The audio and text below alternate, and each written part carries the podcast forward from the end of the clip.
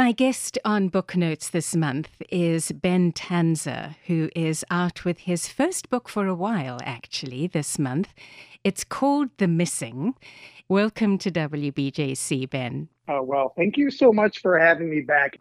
So The Missing has been described as a deeply psychological portrait of a marriage that is both full of pathos and frighteningly real. And the missing of the title is obviously the daughter, Krista, who disappears. But Ben, I was also thinking that the missing also alludes to elements of the couple of Hannah and Gabriel within their own lives. Yes, well, one of the series of things I'm interested in is sort of how we may fail to cope in ways that are healthy, how we may fail to live the lives we intended to live. And so in that way, The Missing is also about the missing elements of their being adults and being in a healthy relationship and the things they haven't been able to sort of disentangle. So there are a number of things missing emotionally, psychically, and then, yes, physically, and their daughter not being there, which also then triggers this sort of examination of the things that are missing individually in between them. I want to talk to you a little bit about craft, because it's a fascinating construction with chapter by chapter being written from the distinct voice of Hannah and the distinct voice of Gabriel. So I'm wondering how you approach it from a craft point of view. I wrote it in a more or less linear fashion where I knew from the first page, once I got going, they would swap points of view. And I always tried to raise the question of what's going on for them right now.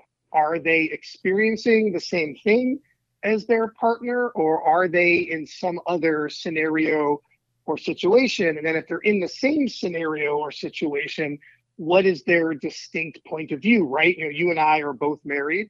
Even when you're experiencing something at the same time, even with someone you're very connected to, you may have completely different experiences of it because of who you are in that moment, who you've been, how you were raised. And so I very consciously did know I was going to go back and forth and go with wherever the energy was of the scene we were in. So since March is Women's Month, I have to ask you about writing in the voice of a woman. So I'll be totally transparent. I was very stressed about that.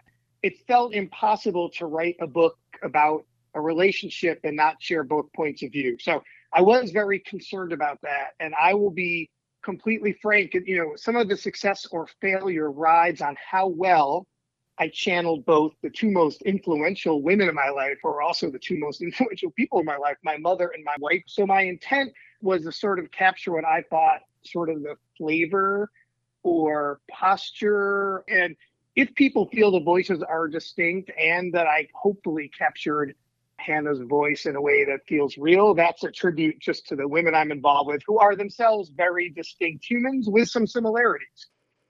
Well, I'm happy to say you pulled it off. This is The Missing. It's a book by Ben Tanzer coming out on March 21st. If you'd like to find out more, you can go to the forthcoming tab at 7.13 Books. Ben, congratulations on this. It's really an extraordinary piece of work. Well, thank you so much for the kind words and for having me on the show. It's an honor. And of course, I'm a big fan of yours, so it's sort of a double honor.